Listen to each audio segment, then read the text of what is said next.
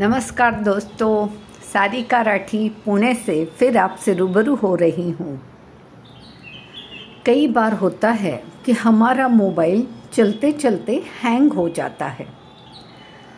किसी, मेरा भी यही हाल हो गया था तो मैंने तुरंत उसमें से कुछ जो अवांछित कुछ फ़ोटोज़ थे, क्लिप्स थे, कुछ वीडियोस थे, उसे मैंने डिलीट किया। अननेसेसरी जो क्लटर था, उसे मैंने डिलीट कर दिया। तो मेरा फ़ोन फिर से तेज़ गति से दौड़ने लगा। दोस्तों, इसी तरह से हमारे जीवन का है। हम कितनी नकारात्मक बातें, किसी ने क्या कह दिया, किसी ने क्या कहा, हम उन सारी बातों को लेके वैर भाव और एक दूसरे से अहंकार, ईगो और दुश्मनी मोल लेते हैं। विचार हमारे हैं, हम उन वैर भावों को क्यों पालते हैं? उन वैर भावों से हमारे ही दिन का क्रम खराब होता है।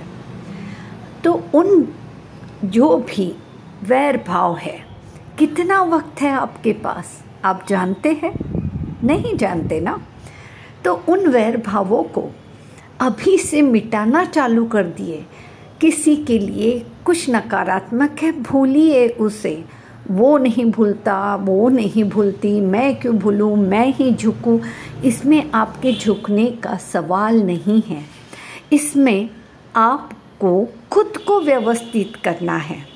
किसी के सामने झुकना, ये अपने आप के ईगो से लड़ाई है। आपके ईगो को दुख हो रहा है, इसीलिए आप झुकना नहीं चाहते। पर अगर हो भी गए तो आपका क्या बिगड़ा? कुछ भी तो नहीं बिगड़ा है।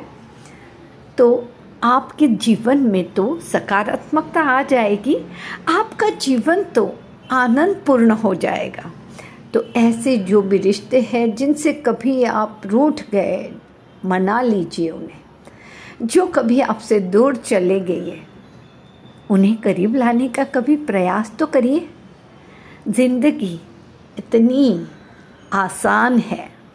उसे हम हमारे ईगो से, हम हमारे अहंकार से, हम उसे खराब कर देते हैं। ज़िंदगी कोई भी दूसरा हमारी खराब नहीं करता। हम खुद ही हमारे ज़िंदगी को नरक बना देते हैं। तो दोस्तों मिलिए उनसे, जिनसे मिलने की आस है। रूठों को मनाइए, प्यार बढ़ाइए, प्यार जताइए। तो आपके जीवन में बहुत आनंद होगा, प्रसन्नता होगी। आपके जीवन का कचरा यदि आप फेंक देते हैं तो आपके अंदर अपने आप ही एक सकारात्मकता आ जाती है। जीवन को देखने का दृष्टिकोण बदल जाता है। तो दोस्तों, आज से ही और अभी से ही अच्छे की शुरुआत तुरंत करना चाहिए। अगर किसी का बुरा करना है तो रुक जाइए हफ़्ता भर। उसके बाद सोचिए कि आपको क्या करना है। मगर अच्छा करना है वो भी खुद के साथ। अभी इसी वक्त तुरंत करिए और प्रसन्न रहिए, अच्छी सोच के साथ, प्यार के साथ और हँसते हुए। धन्यवाद दोस्तों, फिर मिलेंगे।